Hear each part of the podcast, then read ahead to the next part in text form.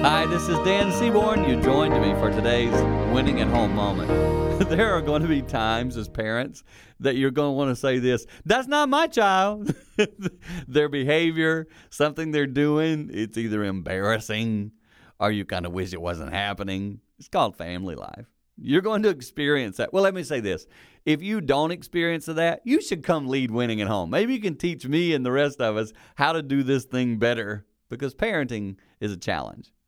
And I will say this, I've learned, don't ever be ashamed of your child. You may not like things they do. You may be ashamed that it doesn't align with maybe the principles of your home, but don't be ashamed of them. They're people. They need to know that you love them and you stand by them. It's a big deal. Shame can make us feel like we don't belong anymore.